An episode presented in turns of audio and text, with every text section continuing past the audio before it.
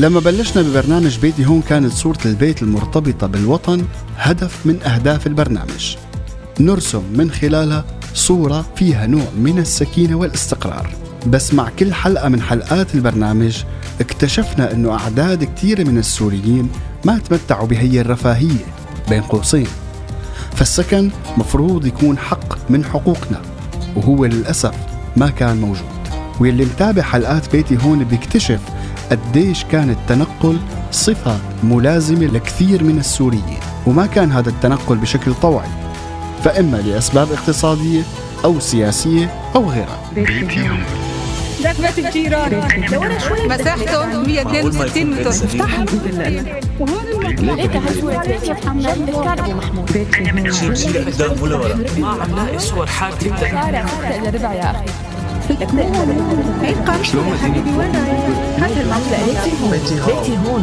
بيتي هون برنامج بيحكي باسمكن وصوتكن انتو. بحلقة اليوم ضيفنا إبراهيم نمر من أكراد الجزيرة السورية بيحكي عن رحلة امتدت بمناطق كبيرة بسوريا. خلونا نسمع زميلنا عمر سواح بهذا اللقاء الكتير خاص مع إبراهيم نمر، ونتذكر معه المناطق والأماكن اللي تجول فيها ببيتي هون. هذا البرنامج قائم على حكاياتكم وعلى قصصكم، على رحلة لجوءكم أو هربكم، وين كنتوا ووين صرتوا، شو يلي فقدتوا سوريا خلال هالست سنين من أيدي عاملة، من خبرات، من شباب، وكتير من الأمل. أهلا وسهلا فيكم بحلقة جديدة من برنامج بيتي هون. بهي الحلقة ضيفنا ما كان عنده بيت واحد، ما كان عنده مدينة واحدة، ضيفنا كان عنده مدن، كان عنده بيوت كتيرة. هاي الحلقة شوي متميزة وغريبة من بيتي هون، لأنه ضيفنا تنقل من الشمال السوري للجنوب، من الجنوب للشرق. لنعرف حكايته أكتر بدي رحب بضيفنا لهي الحلقة السيد إبراهيم نمر. مرحبا إبراهيم. يا أهلا. إبراهيم بالعادة بنسأل السؤال كتير كلاسيكي، بنقول بيتك وين، والناس بيقولوا لنا بيتي أنا هون ولدتها، هون بيت جدي. بس أنت بعد ما حكينا مطولا حكايتك حكاية يا إبراهيم، وين بيتك؟ أنا صراحة بلشت رجعتني هيك كثير سنين لورا، لسنوات الطفولة.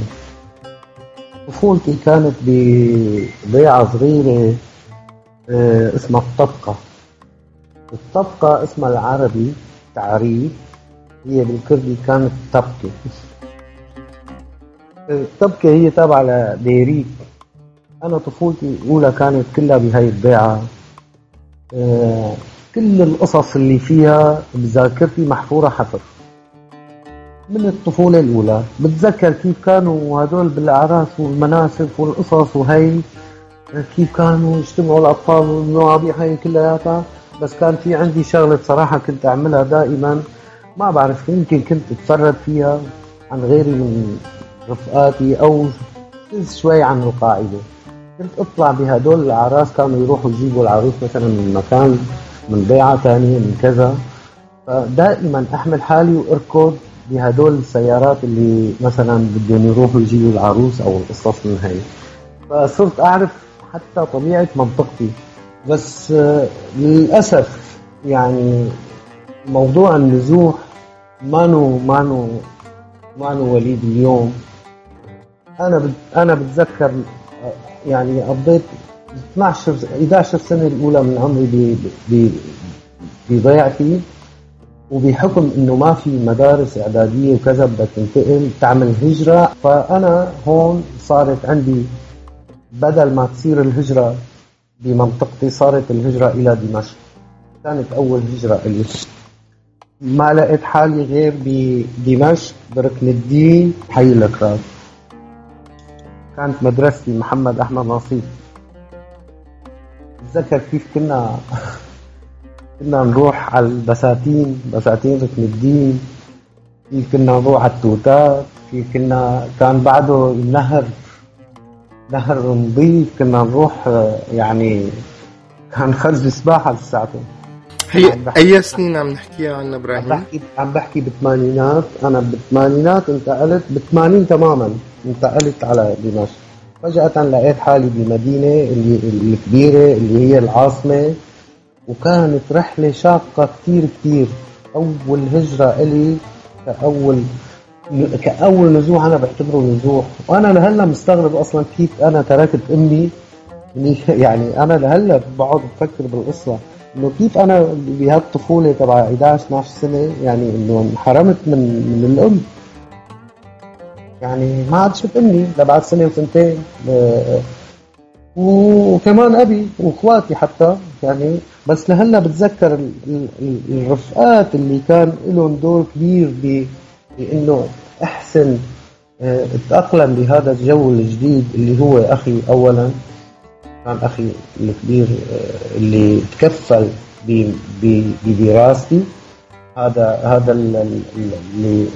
اللي كان يعني بمثابة، صار بمثابة الأب، وكان يتكفل كل أموري المادية إلى آخره.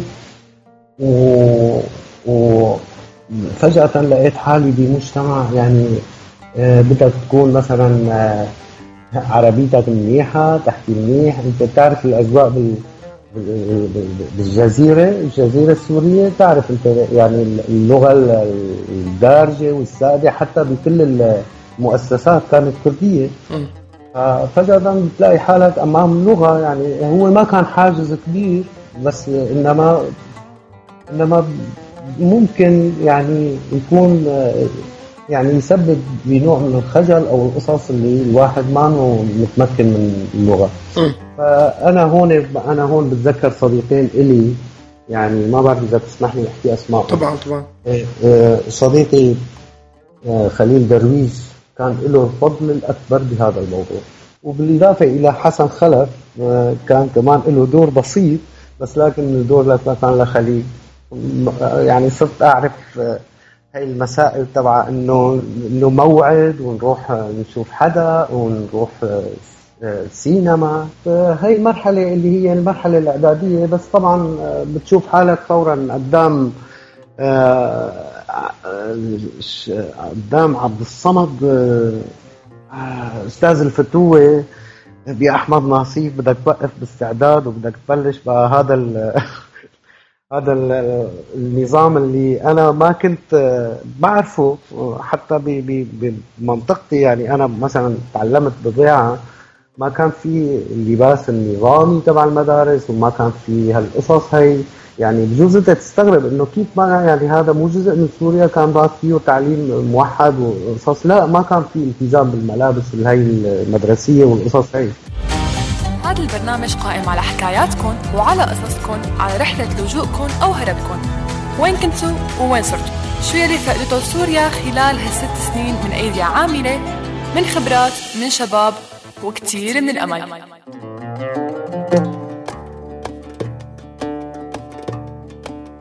بدي بس اتعرف على بيتك الأولاني بالطبقة. وأنا حسب ما قريت وبعرف إنه هي المنطقة كانت هي يعني حسب كل الشيء اللي قريته إنه هي منطقة مختلطة، هي ما كانت منطقة بالذات الطبقة ما كانت منطقة كردية بالكامل. لا هون صديقي هون عم بيصير خلط أحيانا بين ضيعة ومنطقة. هي الطبقة اللي هي بالرقة هي غير الضيعة اللي عم بحكي لك عنها. الضيعة هي اسمها قرية تبكة، وعربت بعد التعريب صارت طبقة، فصار الاسم مطابق للطبقة اللي أوكي. حكيت عنها. هذا هي. أوكي. هي شغلة كمان تاني سؤال عندي لك إبراهيم، إنه أنا مثل ما بعرفك إنك رغم افتخارك وتعلقك الكبير بالثقافة الكردية وبالحقوق الكردية، إلا أنك سوري بامتياز. بقى كيف أنت قدرت تحقق هذا التوازن الحلو بهي الشخصية؟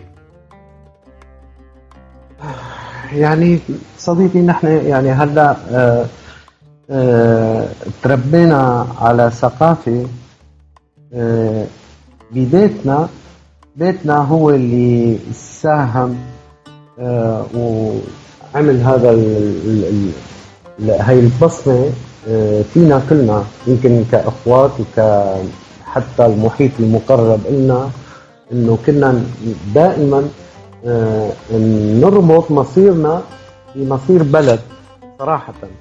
يعني انا يعني اذا انا ككردي وسوري ما بقدر اكون جزء هيك وحدي وعايش وماشي بالتصور الواحد هذا تبع الكردي.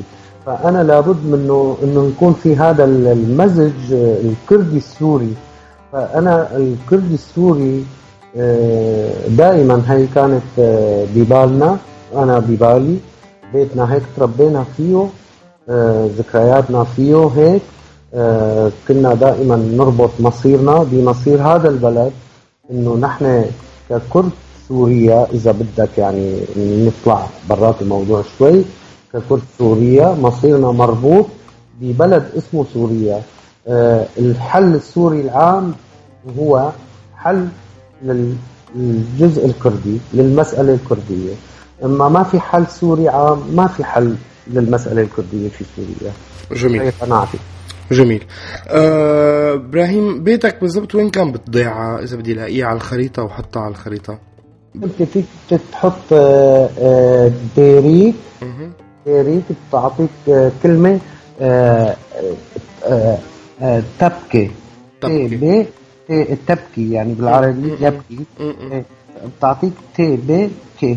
أوكي، تبكة هي تبكة يعني بالكردي هي، إنما تعريبها سميت طبقة. متذكر عنوان البيت بالضبط؟ إيه، أنا بيتنا نحن كان عنا البيت القديم كان بوسط الضيعة، وبتذكر إنه والدي أول كمان سفر له ونزوح له كونه ما كان مستقر كمان، كان بدمشق بال75 تقريبا 76، اشتغل سنة سنتين ما بتذكر هيك شيء، سنة سنتين. اجا عمرنا بيت جديد على طرف الضيعة بقرب الشركة من شركات الغاز، يعني صار هو بيت متطرف كان بالضيعة، بس هلا صار في بيوت كمان حوالين البيت. بيتنا هذا أنا بس الشيء اللي بتذكره هلا، يعني الغريب ها أنا بشوف هيك إنه ذكرياتي كله بالبيت القديم معظمها، لأنه هذا البيت نحن عمرناه ما في سنتين ثلاثة، وأنا طلعت يعني سنتين ثلاثة عشت فيه وهاجرت، علما أنه من زق المي لهذا البيت لحتى نعمره. تعرف أنت البيوت هنيك كلها من اللبن طبعا. إيه، أنا بتذكر أنا وأخي علي كيف زقينا الميات تبع اللبن كله لهذا البيت الجديد، بس ما سكنت فيه يعني ما هذا البيت ما عم يربطني فيه غير الصور. وقت انا بسافر وبشوف اهلي الصور، صورنا نحن معلقه على الحيطان، وصور المرحوم والدي، وصورنا نحن واخواتي هيك امي حاططهم. بس في إلنا ملابس بهالخزن من شي 15 سنه امي محتفظه فيهم، دائما بتقول ايه يلا هلا بيرجع شي واحد مثل اكثر من 15 سنه. ابراهيم، اكثر بكثير من 15 سنه، اكثر من 15 ايه والله في شي 20 سنه تقريبا. يعني هلا مثلا بنروح انا بشوف كنزه من كنزاتي تبع صار لها 20 سنه، يعني امي محتفظه بهدول الخزن، لانه في مثلا في عندنا خزانه طويله طويله هيك بحطوا فوقها هدول الاشياء المنامه، المخدات والقصص. هي الخزانة هيك على عرض الغرفة، وين ما فتحت بواب بتلاقي شيء قديم للشباب. انتقلت من هذا البيت انتقلت فيه للشام لركن الدين. بركن الدين وين كان بيتك بالضبط؟ أنا سكنت بركن الدين، كنت بطلعة ابن آدم، صحيح هيك اسمها إيه ابن آدم بس. وحارتي بنذكرها، حارتي كانت اسمها حارة الشحرير نسبة إلى آل شحرور الفلسطينية، كانوا ساكنين فيها كثير. تحت كانوا وانلية لا مو وانلية، كانوا مشكلين، كان ملية كان أكثر شيء فيها. وكان في فوق، كل ما طلعت لفوق بصير في اختلاط اكثر، يعني كانوا البيوت اللي محاذيه للطريق العام، يعني بتمشي بحدود ال 100 متر بالطلوع لفوق، بعدهم البيوت القديمه، بيوت الكراد، كراد الشام القديمه. بعدين ببلش بقى البيوت هيك تبع انه طوابق وكذا، فيه اختلاط، فيه من الدير وفيه من الحسكه وفيه من كل المحافظات. تنقلت كتير وتغيرت بيوتك كتير، بس واضح الحنين للبيت الاولاني بالضيعه. قديش شو اكتر بيت كان فيه لك حنين بعد ما استقريت بالشام بعد بيت ركن الدين؟ شو البيت اللي بتقول هذا بيتي؟ هلا يعني كانت الايام الاجمل هي يعني صراحه بيت الجديده، بس كنت حن لركن الدين كثير، يعني حس حالي عم حن لهي المنطقه. انا بعد ما صار عندي اولاد بصراحه انا بشعر انه المكان اللي انا مربوط فيه هو كان دمشق، وجيت انا ودعت دمشق، ودعت ابني، ودعت اولادي، طلعت ودعت اهلي، رجعت للضيعه. لهذا الحكي بسنه 2012 بالشهر بذكر الشهر الرابع او الخامس، بعتقد الرابع او الخامس. ما رح نروح على بيتك بيوتك بالشام او بيوتك بركن الدين، وكفيت ووفيت بالحكي عن بيوت الشام، بس خلينا نرجع على بيت الضيعه. شو ابرز ذكرياتك عن بيت الضيعه؟ ذكرياتك الخارجيه، اذا فتحنا البيت الاول، اول باب، فتحنا الباب وطلعنا، شو بتشوف اول شيء بوشك؟ شو اكثر شيء بتتذكره؟ يعني انا المشكله انه لليوم يعني حتى مناماتي بشوفها بالبيت القديم، يعني البيت اللي قبل هذا، حتى اللي هو تحول ل يعني لبستان، يعني عند حدا من الجيران السابقين يعني. بس بيت الجديد انا اول ما بفوت عليه او اول ما بطلع بحب شوف امي، بس حتى امي ما قدرت تستقر وتقعد بهذا البيت، كونها يعني وصلت لعمر كبير، فانه حدا من اخواتي هو اللي عم يساعدها ويتكفل بامورها، فهي كمان تركت هذا البيت، ويمكن كل يوم عم تبكي مشان هذا البيت. امي هلا بكردستان كمان، وما زالت يعني انه كل يوم كل كم يوم بتقول لهم يلا بدي ارجع، وهن ما فيهم يرجعوا، البيت مسكر هلا للاسف. وضع الضيعه بالعموم شو وضعها يعني اليوم؟ كيف تتصور، يعني كيف تعمل مقارنه بين صورتك انت عن الضيعه وكيف هي هلا اليوم؟ شو الفروق؟ شو الاماكن اللي اختلفت؟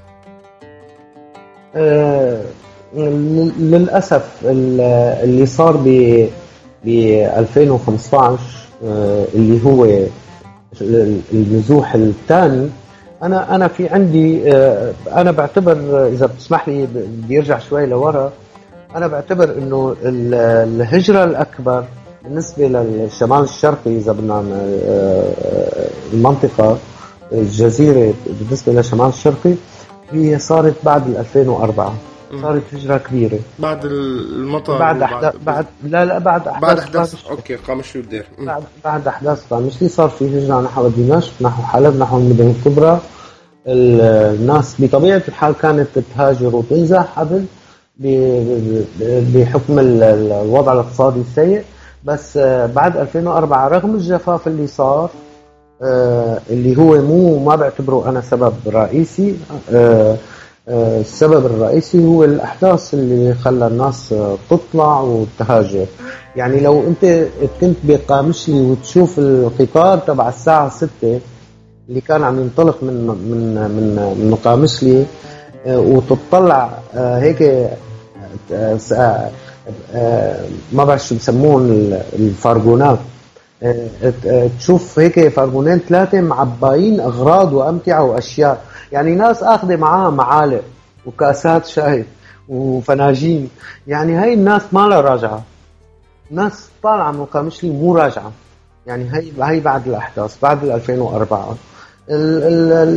وصار في يعني تعرف انت انتشروا بقى بمناطق دمشق، وصارت هجرة عكسية عندهم، صارت نحو المنطقة ب 2015. للأسف هاي الهجرة الثانية العكسية، وللأسف صارت هجرة الثالثة نحو كردستان، اللي هي من 2015 صارت الناس تطلع وتروح على كردستان أربيل. هذا البرنامج قائم على حكاياتكم وعلى قصصكم، على رحلة لجوءكم أو هربكم، وين كنتوا ووين صرتوا، شو يلي فقدته سوريا خلال هالست سنين من أيدي عاملة، من خبرات، من شباب، وكتير من الأمل.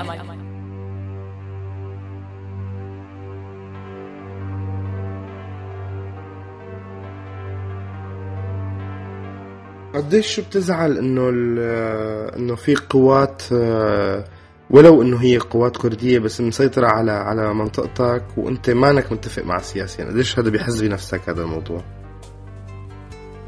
يعني كان الواحد، كنت انا وقت طلعت من دمشق قلت خلص انه يبدو انه ما عاد في عودة لدمشق، بس للأسف صار عندي إحساس تاني بعد ما إجت القوات هاي، القوات تبع حزب الاتحاد الديمقراطي، قصد قوات سوريا الديمقراطية. هدول القوات كلياتهم، كل هذا الجسم العسكري، هو شخصيا أنا ما بيناسبني سياسيا ولا يناسبني خطهم. من المؤكد أنا رح أحزن، لأنه أنا منطقتي صرت شبه محروم لزيارتها، يعني إنه ممكن هذا الشيء ما حي، يعني هذا يمكن أنا إذا حاولت زور حتى الضيعة أو مكاني أو هذا، ممكن يكون في حدا يمنع يعني من هذا الشيء، فهذا الشيء بيحزن يعني. آخر سؤال إبراهيم، بيتك وين؟ يعني ما بعرف وين بيتي، ما يعني أنا طلعت ما بعرف وين بيتي، بدلت كتير بيوت، ما حسيت ولا مرة بالاستقرار.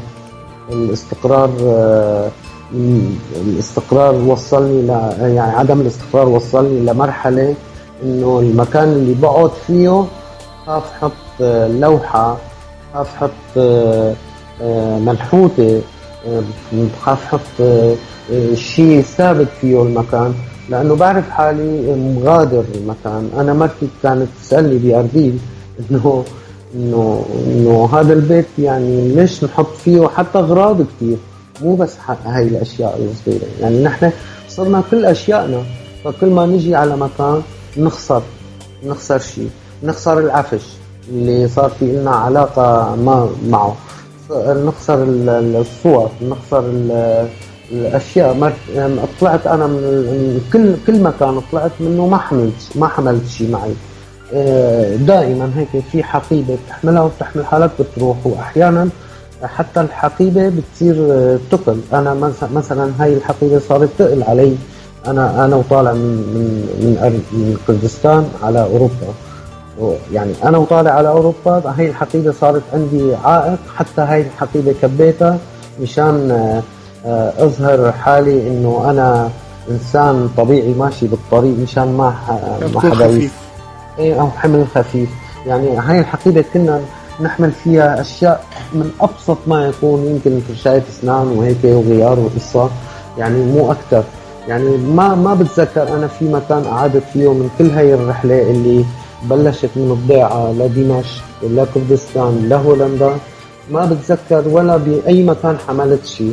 حتى وقت اللي كنت توصي مثلا حدا يحمل شيء، هذا الحدا ما كان يقدر يحمل شيء. يعني طلعت زوجتي مثلا من أربيل لتيجي لعندي، يعني وصيتها تحمل أشياء خفيفة، يعني مثل يعني أنا حنيت مثلا، بتذكر قلت لها بدي بس يعني هيك شوية أشياء من تبعوتنا تبع المنزل، يعني مثلا مثل أغراضنا الخاصة، مثل يعني بعض الملابس، لا كله ضل هنيك، كله توزع، كله هذا غير القصصات والأرشيف والأشياء. يعني تخيل إنه واحد طالع مو قادر يحمل أرشيفه. أنا مثلا بدمشق اللابتوب تبعي شلت الهارد حطيته عند صديق، هذا الصديق أنا وياه هلا انقطع التواصل بعد ما طلعت، لأنه أنا عندي موقف مغاير تماما لموقفه، غير موقفه تماما هو الشخص. فأنا هلا صرت أرشيفي بالكامل اللي كان بدمشق موجود مع هذا الشخص اللي هو صديقي. وأرشيفك كل أرشيف صار بمكان، كل أرشيف صار بمكان. إبراهيم بيته على ما يبدو بيته بسوريا، على ما يبدو بيته بالكرة الأرضية. إبراهيم نمر، شكرا كثير لك، شكرا لأنك ضيفنا اليوم ببيتي هون. شكرا لك عمر، شكرا كثير لك. بيتي هون، بيتي هون برنامج من خلاله عم نحاول نوثق بالصوت والصورة والمعلومة تغيرات الجيوسياسية والديمغرافية والثقافية يلي تعرضت لها كتير من المناطق بسوريا بعد ما احتدم الصراع فيها خلال السنين الأخيرة. بصوتكم باسمكم انتو رح نحكي الحكاية.